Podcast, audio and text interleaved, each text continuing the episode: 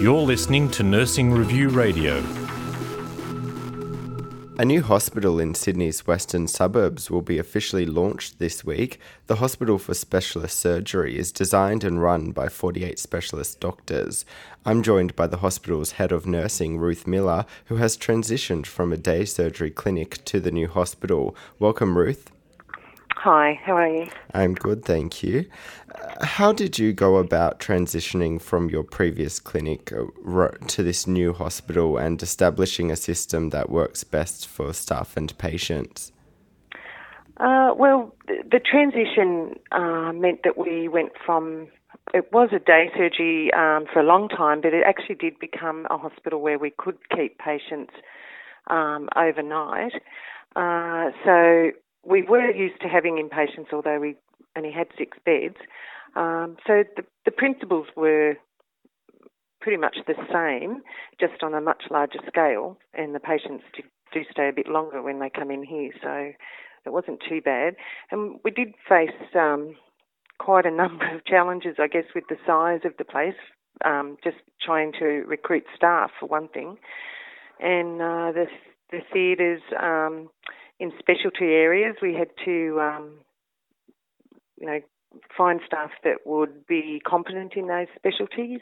And we're trying to look at training our own staff up, but at the same time, we need to have people that know what they're doing from the get-go sort of thing. So, but I guess being doctor-owned, it has been an advantage. Is the doctors are quite motivated to ensure we've got the best staff possible, and they've actually assisted with the training and recruitment.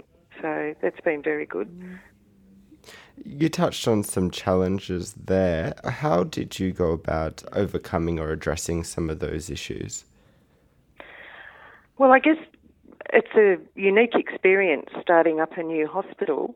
So we were, I guess, in some ways learning along the way, because there wasn't anywhere we could refer to. So we did do a bit of learning along the way. It was just trying to, because you have to get every system in place and every system started up. And of course, we had our knowledge from Castle Hill, but we had to adapt it to a much bigger establishment. And with changes in, accrediting bodies and so forth, we had to make sure that we were meeting the standards, and we had to go through a commissioning process with the Department of Health, and that's quite challenging and daunting.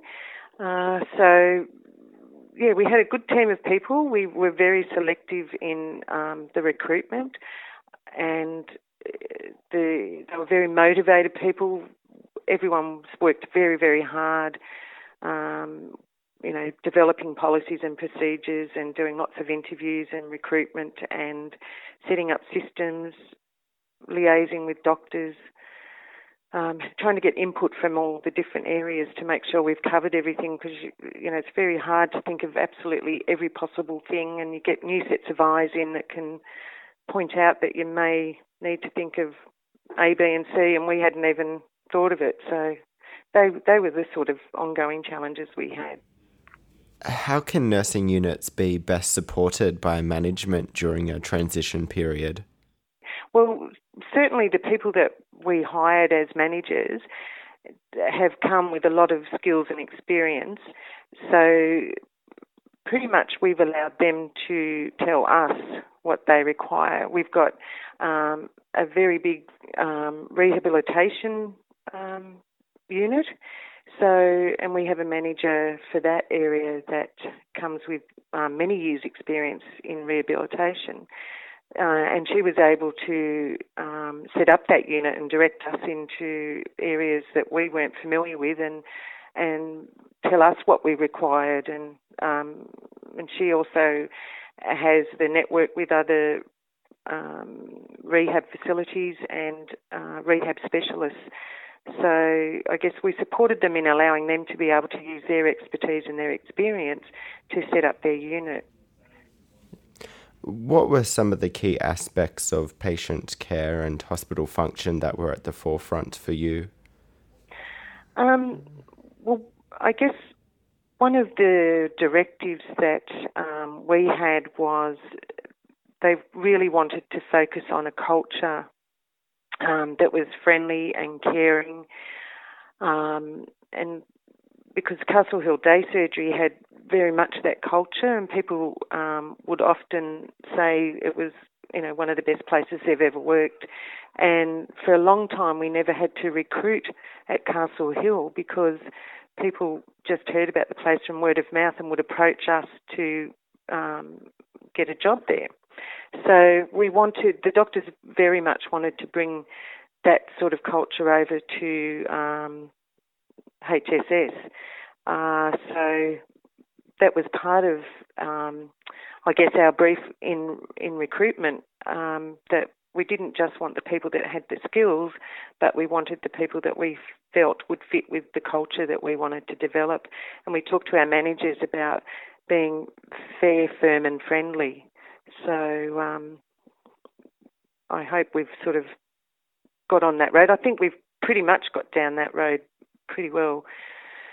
Yeah, so the patients should, I think, be the benefit of that sort of culture. And when we had our orientation with the staff, they and I spoke about the motto that the doctors developed, which is patients first. The staff approached me later and said that they felt very excited when they heard that motto because it wasn't about the dollar, it was about the patient. So, yeah, and it's the culture that we've started from the beginning and which we brought from Castle Hill. From a nurse's perspective, what difference will the fact that the hospital is run by a number of specialist doctors make for staff and patients? Well, I've worked in the private sector for many years, and I've worked in the private sector where it's owned and run by corporations.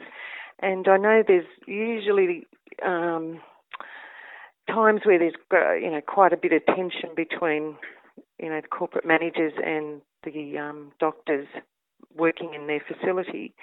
Whereas in a doctor-owned facility, the doctors are the owners and they are the managers, so to speak, or they work with the managers rather than there's this, I guess, tension and differing, not so much values, but differing needs and wants, I suppose.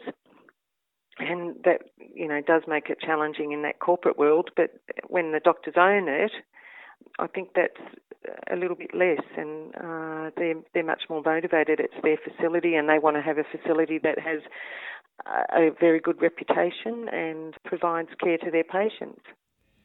What advice would you give to a fellow head of nursing who is entering a transition period like the one you went through?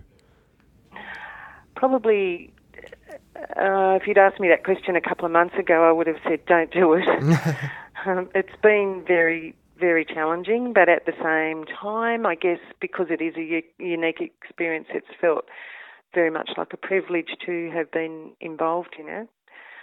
And I guess it's realising that there are going to be bumps along the way and just being prepared to deal with them and try and seek advice and expertise from other people instead of just doing it in isolation. Or, you know, the more people you can get to help out and use their advice and experience, the easier you'll find the job. It's more, in some ways, giving the staff that you get on board, giving them free rein so that they can do the job. If you're too directive, I think it just stifles it and it just slows up the whole process. Thank you for joining me, Ruth. You're welcome.